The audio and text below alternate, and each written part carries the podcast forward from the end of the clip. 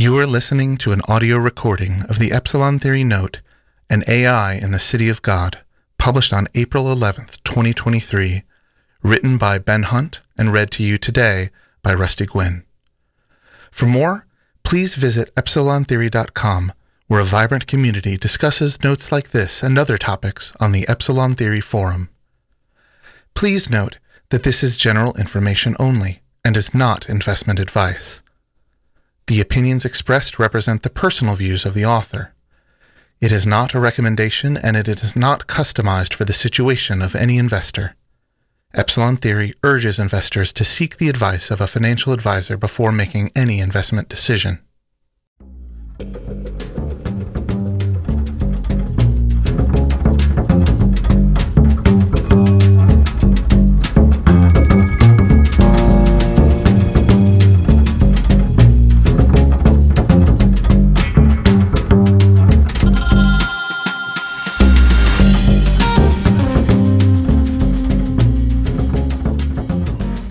Is always trying to give good things to us, but our hands are too full to receive them. Augustine of Hippo, from City of God, circa 415 AD. And by hands, of course, St. Augustine means our minds. Our minds are too full to receive the gifts we are given, like generative AI. Augustine wrote City of God from his bishopric in North Africa after the Visigoths sacked Rome in 410 AD. It's a tougher read than his far more personal Confessions, but the basic idea is that there are two worlds that exist simultaneously here on Earth.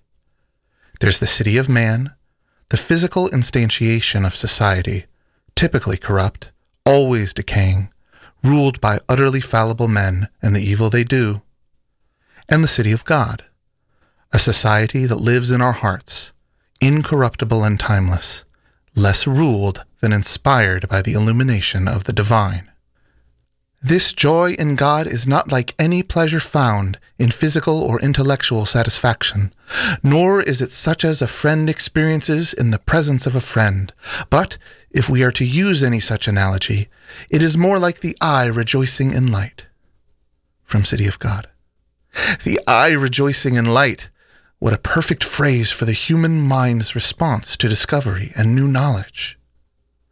Augustine's writings were some of the first in the Christian tradition to wrestle deeply with why an omnipotent God of good allows the persistence of evil, and why really bad things happen to good people at scale.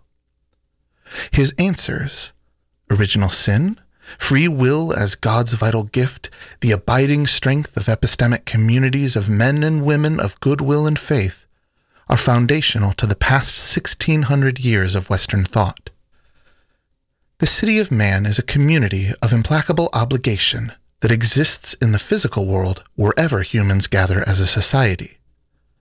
You were born into the city of man. You will live out your life in the city of man. You will enjoy what you can and you will suffer what you must in the city of man, and you will die in the city of man. The city of man is. The city of man is inexorable, literally, that which cannot be prayed away in the original Latin. The city of God, on the other hand, is prayed into being. The city of God is a community of choice that exists across time and space wherever humans of good will, full hearts, and a common endeavor of truth seeking, clear eyes, come together in faith. Must this faith be Augustine's faith in the God of Abraham and his son? No. At least not as I mean the city of God, which admittedly is more as metaphor than I expect Augustine meant it. My goal isn't to trivialize Augustine's beautiful concept. On the contrary, but I believe that the city of God can be manifested in a high school football team, a la Friday Night Lights, just as powerfully as in a monastery of Benedictine monks. I believe that a Walt Whitman poem is as revealing of the transcendental divine as any passage in the Bible. I don't share Augustine's faith. We don't mean exactly the same thing when we write the city of God. But in my heart of hearts, I know that we share a similar eye rejoicing in the light. I think that all humans with a transcendental faith, a belief in a literally superhuman power of good that exists above, below, and beyond the world that we know, but acts within the world we know through its inspiration of human hearts and minds trapped in the world that we know, can reside in the city of God, even if they don't mean the same thing when they write the word God. Christianity is a transcendental faith, as is Islam and Buddhism and Judaism and most of the great religions of the world, as is my faith in the spirit of man. What do I mean by the spirit of man? Maybe the simplest way to describe my faith is that I believe there is an arc and arrow to human history, an arc and arrow that goes fitfully up and to the right, propelled by the core small l liberal virtue of a timeless autonomy of the individual human mind, and the core small c conservative virtue of a social human connectedness anchored in time. To be honest, most of the time I feel like such a sucker for believing in the spirit of man. I feel like Winston in Orwell's 1984 persisting in a belief that the city of man can't possibly be as evil and permanent as it seems, even as I am tortured into submission and forced to admit that there is zero evidence, zero, of any substantive movement in my lifetime toward a more just and free society reflecting the ascendancy of the spirit of man. From 1984 O'Brien we control life, Winston, at all its levels. You are imagining that there is something called human nature which will be outraged by what we do and will turn against us. But we create human nature. Men are infinitely malleable. Or perhaps you have returned to your old idea that the proletarians or the slaves will arise and overthrow us. Put it out of your mind. They are helpless, like the animals. Humanity is the party. The others are outside. Irrelevant. Winston. I don't care. In the end, they will beat you. Sooner or later, they will see you for what you are, and then they will tear you to pieces. O'Brien. Do you see any evidence that this is happening? Or any reason why it should? Winston. No. I believe it. I know that you will fail. There is something in the universe, I don't know, some spirit, some principle that you will never overcome. O'Brien. Do you believe in God, Winston? Winston. No. O'Brien. Then what is it, this principle that will defeat us? Winston. I don't know. The spirit of man. At this point, O'Brien continues to torture Winston mercilessly until he rejects his faith in the spirit of man and embraces a faith in Big Brother. Wee! I'm still hanging in there. Barely. In part because I haven't been directly tortured with a box of rats attached to my head like Winston. Although my Twitter addiction has created something pretty close to a Room 101 for me. But also because I think Orwell, like the democratic socialist true believer he was, got something fundamentally wrong about the spirit of man. The spirit of man is not found in the proletariat. I mean, it is, in the sense that the spirit of man is not not found in the proletariat, but the spirit of man is not a class thing, or a race thing, or an age thing, or a nationality thing, or a gender thing, or any other limiting principle found in the material world as it is. The spirit of man, like any transcendental, outside the world as it is phenomenon, is limitless.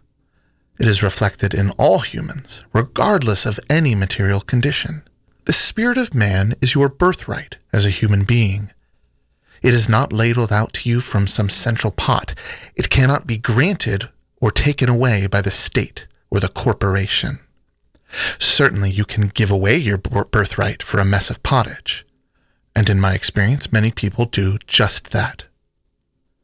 But many don't wherever they sit on the age spectrum, the class spectrum, the gender spectrum, the race spectrum. Many don't. And by claiming their birthright as a human being, by rejecting the nudges that would place their mindfulness and community in the city of man, by allowing their eyes to rejoice in the light of a transcendental faith, they enter the city of God.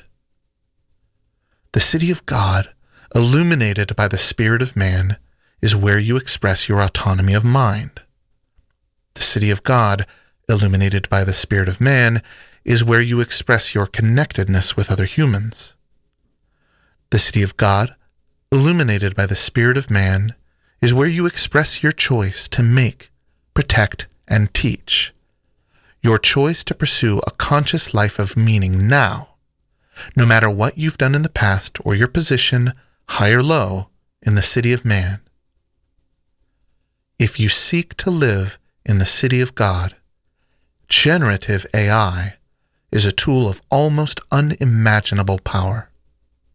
Why?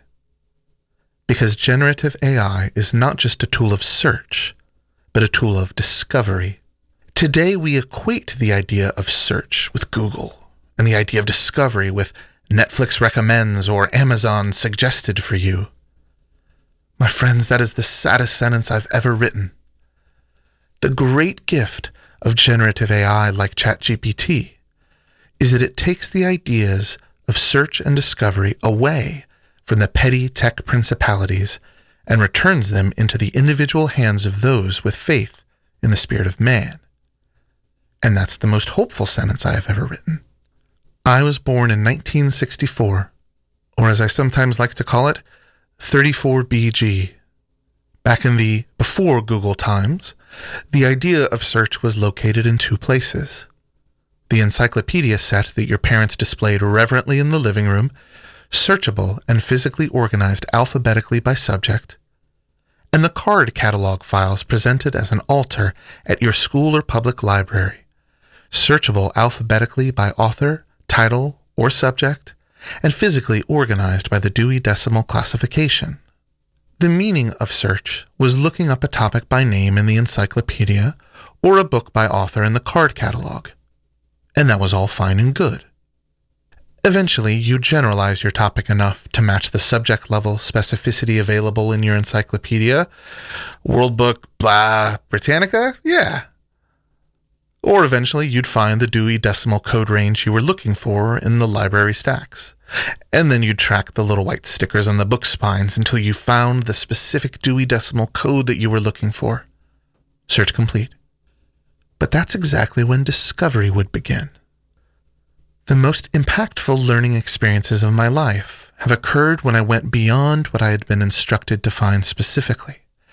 When I started reading the next entry in the encyclopedia, when I started flipping through the books to the right and the left of the book I was searching for in the library, when I started looking at the books on the shelf below and the shelf above, and I discovered something new.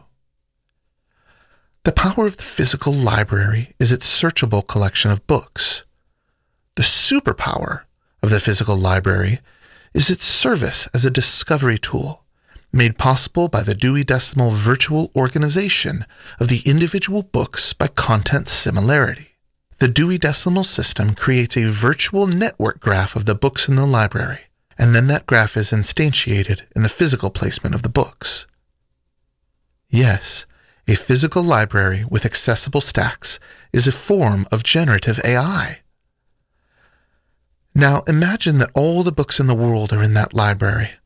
Or if not all of the books yet, imagine a library thousands of times larger than any library you've ever seen.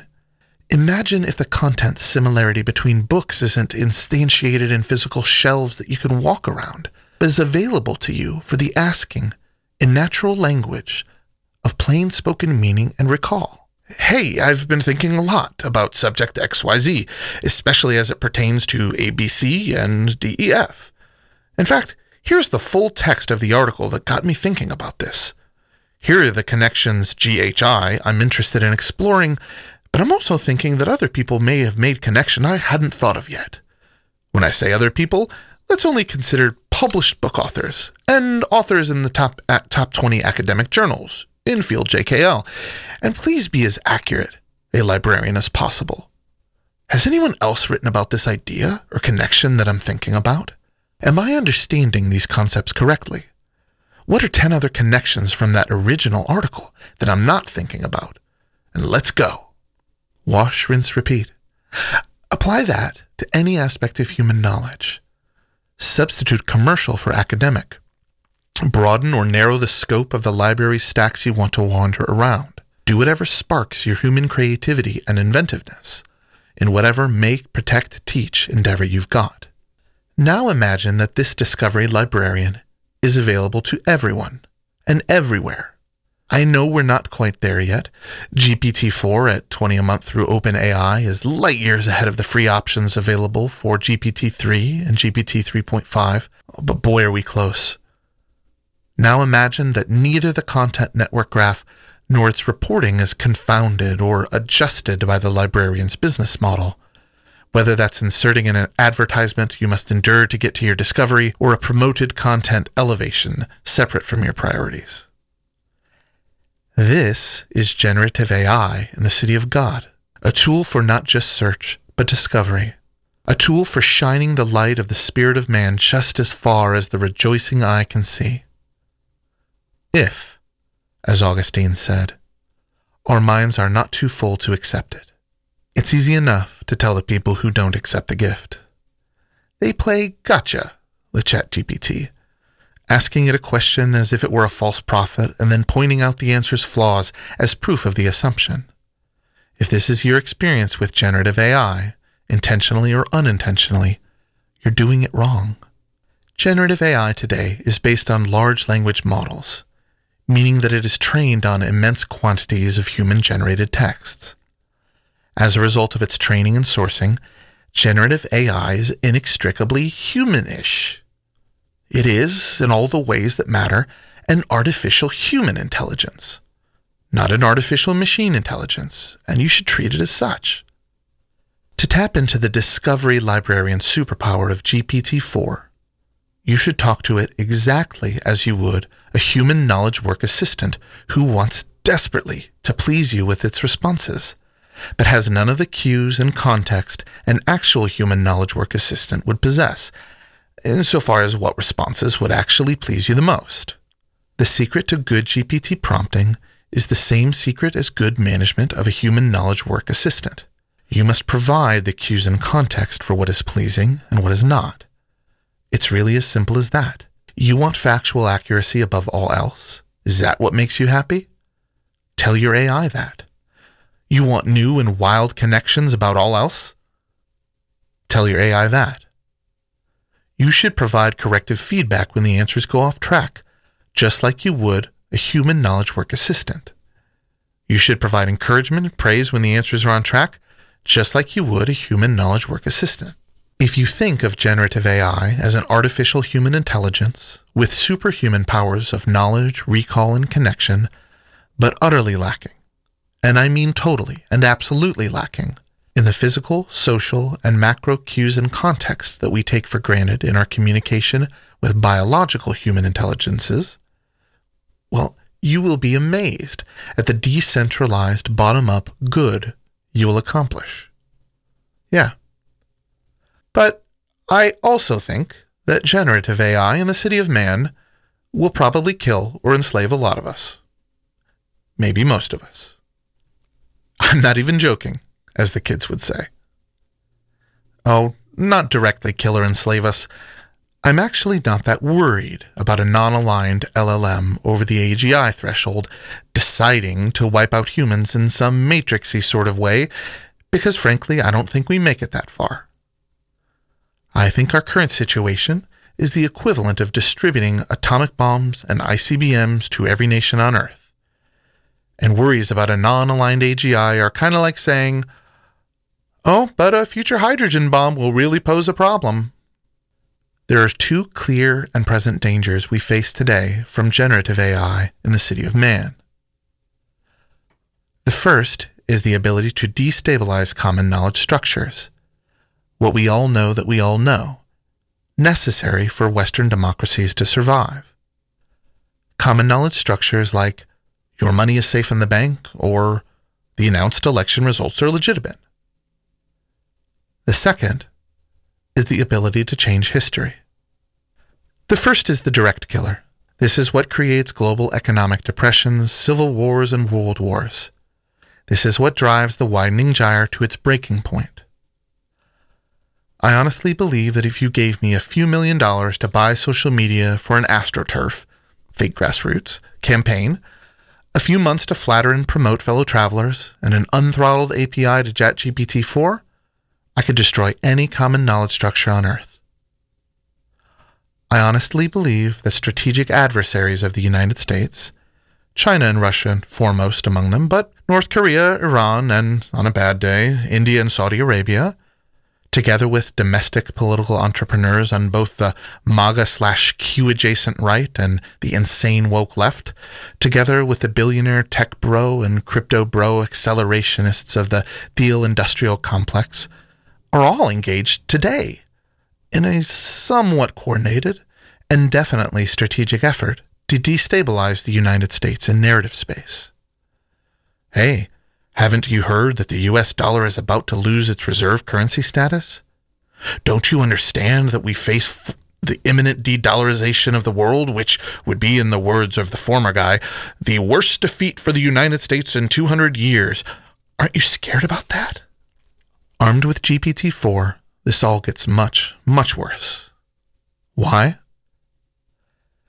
Because generative AI can supply any agent of chaos with 15 extremely truthy sounding footnotes as data to support whatever ridiculous claims they might make. Whether it's hundreds of US banks are insolvent, or hyperinflation is here, or the vax is killing you. It's all just sophistry at an industrial level of production in service to naked political and commercial self interest. But wait, there's more. As horrible and destructive as the first clear and present danger might be, it's not as bad as the second. We can survive a global depression. We can survive a war. Most of us can anyway. But none of us survive the second threat, not as human beings. The ability to change history is the enslaver. This is the apotheosis of nudge into big brotherism. This is the death of the spirit of man. Here's how it works, once again from Orwell's 1984. I know it's a long quote, but trust me, worth it. Suddenly there sprang into his mind, ready made as it were, the image of a certain comrade Ogilvy who had recently died in battle in heroic circumstances. There were occasions when Big Brother devoted his order for the day to commemorating some humble, rank and file party member whose life and death he held up as an example worthy to be followed. Today, he should commemorate Comrade Ogilvy. It was true that there was no such person as Comrade Ogilvy, but a few lines of print and a couple of faked photographs would soon bring him into existence. Winston thought for a moment then pulled the speakwrite towards him and began dictating in Big Brother's familiar style. A style at once military and pedantic, and because of a trick of asking questions and then promptly answering them, what lessons do we learn from this fact, comrades? The lesson, which is also one of the fundamental principles of Ingsoc, that, etc., etc. Easy to imitate. At the age of three, Comrade Ogilvy had refused all toys except a drum a submachine gun, and a model helicopter. At six, a year early, by a special relaxation of the rules, he had joined the spies. At nine, he had been a troop leader. At eleven, he had denounced his uncle to the thought police after overhearing a conversation which appeared to him to have criminal tendencies. At 17, he had been a district organizer of the Junior Anti Sex League. At 19, he had designed a hand grenade, which had been adopted by the Ministry of Peace and which, at its first trial, had killed 31 Eurasian prisoners in one burst. At 23, he had perished in action. Pursued by enemy jet planes while flying over the Indian Ocean with important dispatches, he had weighted his body with his machine gun and leapt out of the helicopter into deep water, dispatches and all. An end, said Big Brother, which it was impossible to contemplate without feelings of envy. Big Brother added a few remarks on the purity and single mindedness of Comrade Ogilvy's life. He was a total abstainer and a non smoker, had no recreations except the daily hour in the gymnasium, and had taken a vow of celibacy, believing marriage and the care of a family to be incompatible with a 24 hour a day devotion to duty. He had no subjects of conversation except the principles of Ingsoc, and no aim in life except the defeat of the Eurasian enemy in the hunting down of spies, saboteurs, thought criminals, and traitors generally. Winston debated with himself whether to award Comrade Ogilvy the Order of Conspicuous Merit. In the end, he decided against it because of the unnecessary cross referencing that it would entail. Once again, he glanced at his rival in the opposite cubicle. Something seemed to tell him with certainty that Tillotson was busy on the same job as himself. There was no way of knowing whose job would finally be adopted, but he felt a profound conviction that it would be his own. Comrade Ogilvy, unimagined an hour ago, was now a fact. It struck him as curious that you could create dead men but not living ones. Comrade Ogilvy, who had never existed in the present, now existed in the past, and when once the act of forgery was forgotten, he would exist just as authentically and upon the same evidence as Charlemagne or Julius Caesar. In the city of man, where Big Brother resides, generative AI is all the Winstons. You know, there's a lot of talk about generative AI replacing a lot of white collar jobs. I think that's true. Yes, a lot of small companies of makers and protectors and teachers will be started, but I think even more jobs will be lost at the tech principalities who lose their monopoly on the ideas of search and discovery. But the most impactful societal change, the true structural change of AI in the city of man, won't be found in job losses in this sector or job gains in that sector. It won't be on some economic dimension like white collar or blue collar. No, it will be creation of what Orwell called the outer party. The knowledge workers like Winston who did the actual labor of rewriting history and creating deep fakes and constructing an entire edifice of facts and data to support the long now, where the inner party is always right. Generative AI in the city of man is the outer party. Generative AI is all the Winstons who in my vision of the future are not biological human intelligences, but artificial human intelligences, infinitely eager to please Big Brother as he prompts not for discovery and connection, but for truthy stories of fiat news that nudge us all into giving away our birthright. So that's the score as I see it. AI in the city of God is a gift of unsurpassing power for those who would illuminate the world with the spirit of man and the good works of make, protect, teach. AI in the city of man is a tool of unsurpassing power for those who would snuff out the small l liberal virtues and small c conservative virtues alike in their unceasing struggle to achieve power for power's sake. Who wins? Well, the city of man always wins here in the world as it is. The Visigoths always sack Rome. The Vandals always sack Augustine's city of Hippo. Augustine always dies in the siege.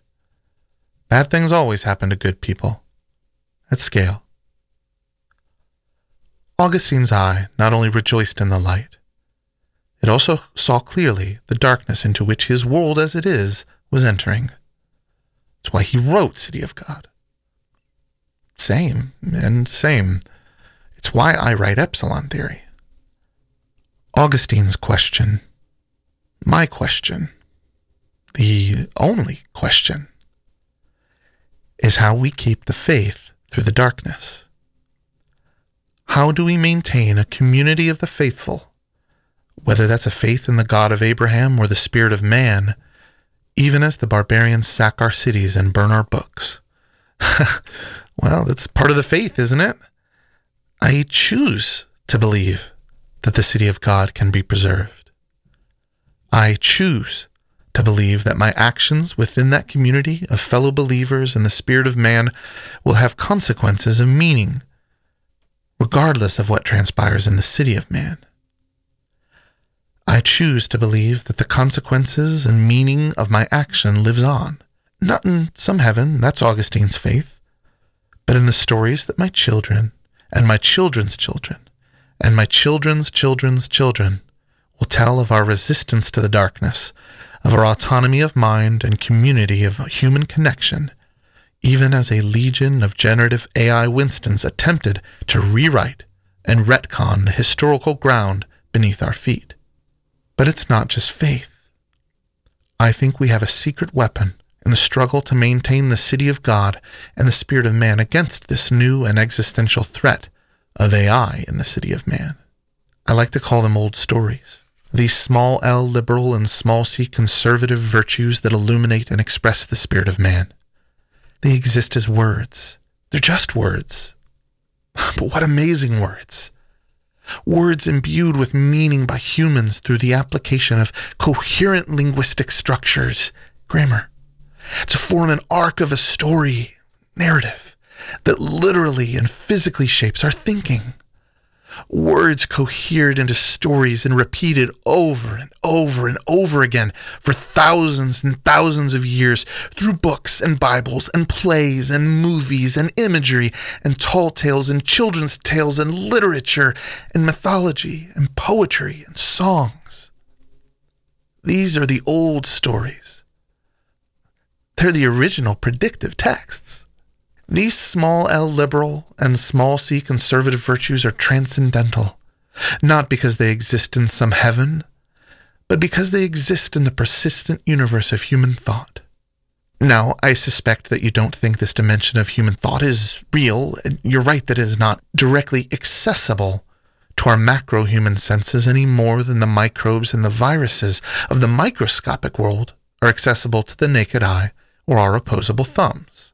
But if you believe that there is a physical instantiation of memory in the neural clusters of a human brain, and I bet you believe in that, is it really so hard to imagine that there is also a physical instantiation of structural narratives in the neural clusters of the human brain? In the same way that library shelves and the placement of library books instantiate in the physical world a virtual network graph of the content of these books, so do our linguistically targeted neural clusters. Literally quadrillions of neurons distributed across billions of human brains. Instantiate in the physical world a virtual network graph of the content of the old stories. Old story content now also instantiated in generative AI systems. Yes, I understand what I'm saying. The spirit of man exists in generative AI. Once more with feeling, generative AIs are best understood as artificial human intelligences, not as artificial machine intelligences. The more comprehensive the training set on human generated texts, the more human the artificial human intelligence. Why does GPT 4 give such better, that is, more pleasing, answers than GPT 3.5? Yes, because it knows more, but even more so because it gives more human answers. Recently, you've had a lot of smart people call for a moratorium on developing or releasing GPT 5. I think this is entirely backwards.